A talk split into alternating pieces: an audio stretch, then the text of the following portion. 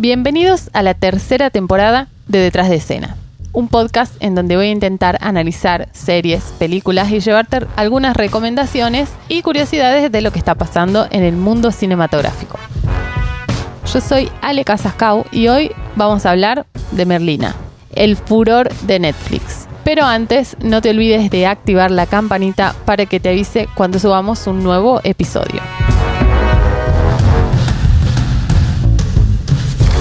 Estás escuchando La Gaceta Podcast.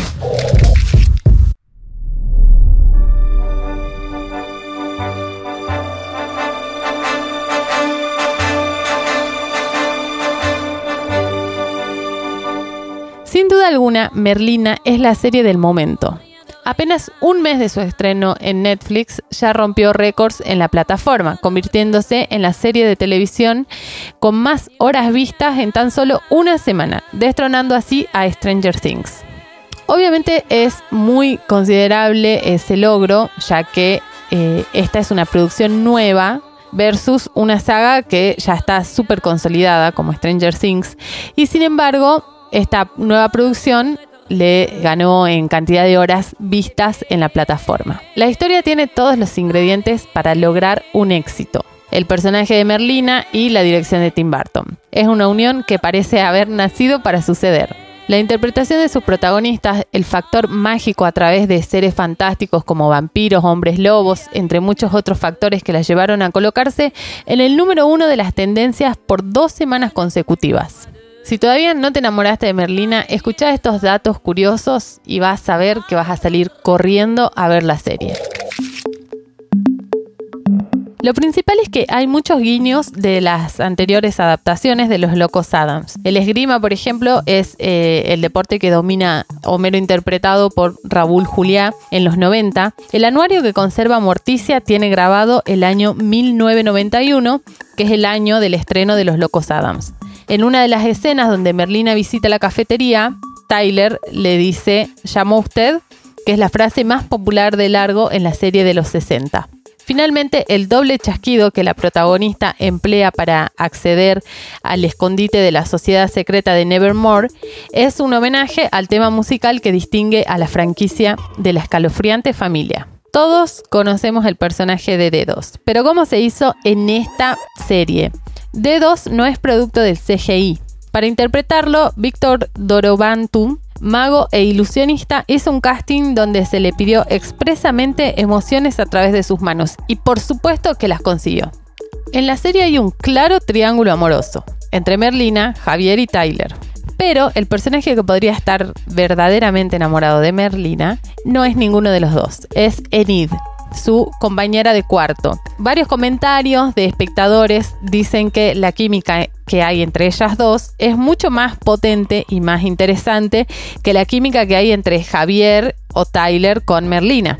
Y al parecer las intérpretes de ambas adolescentes no están en desacuerdo para nada. Cuando se le preguntó a Jenna Ortega al respecto durante una entrevista, respondió que Merlina podría estar enamorada de Enid, mientras que su coprotagonista respondió que eran compañeras de cuarto, sabes muy bien a lo que me refiero. Vayamos a la primera vez que vemos a Pericles, el hermano de Merlina. Lo vemos atado con una manzana en la boca, tal y como se lo vio por primera vez en la adaptación de 1991. Solo que en aquel caso Merlina le estaba apuntando con una ballesta a Pericles y acá son unos bravucones que lo agarraron a Pericles y lo estaban torturando. La patente del auto de los locos Adams vemos que dice Adams y le cambian algunas letras y, números para formar el apellido. Y está registrada en Nueva Jersey. Nueva Jersey es el lugar en donde nació el creador de esta, de esta familia, Charles Adams.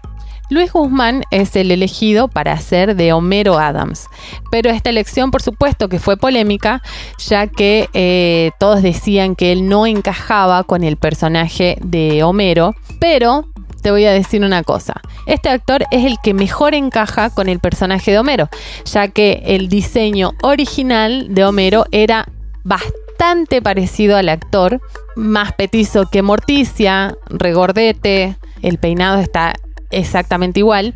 Y en comparación con los otros Homeros que hicieron otros actores, este es el que más se parece.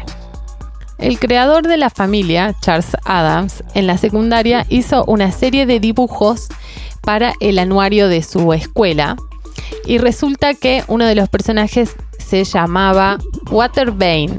¿Y qué se llama Waterbane en la serie? La cafetería en donde trabaja Tyler. Ya es bastante conocido que Jenna Ortega se preparó demasiado para este papel, tanto que aprendió a tocar el violonchelo, aprendió alemán, aprendió canotaje, aprendió esgrima, todo lo que vemos que hace Merlina, todo lo hizo ella. Inclusive la coreografía, esa icónica coreografía que si sos usuario de TikTok la debes haber visto un montón de veces.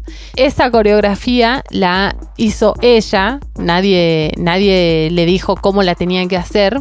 Ella se inspiró en eh, la Merlina original, que también hace un baile medio parecido.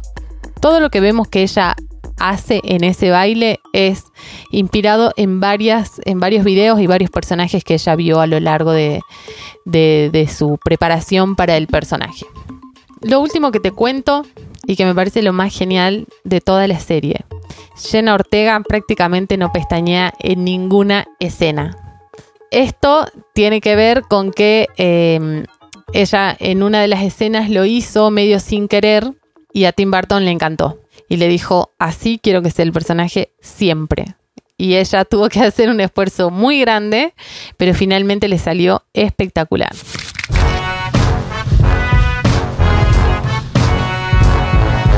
Esto fue Detrás de escena.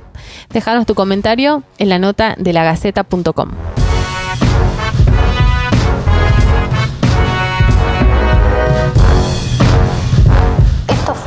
La Gaceta Podcast.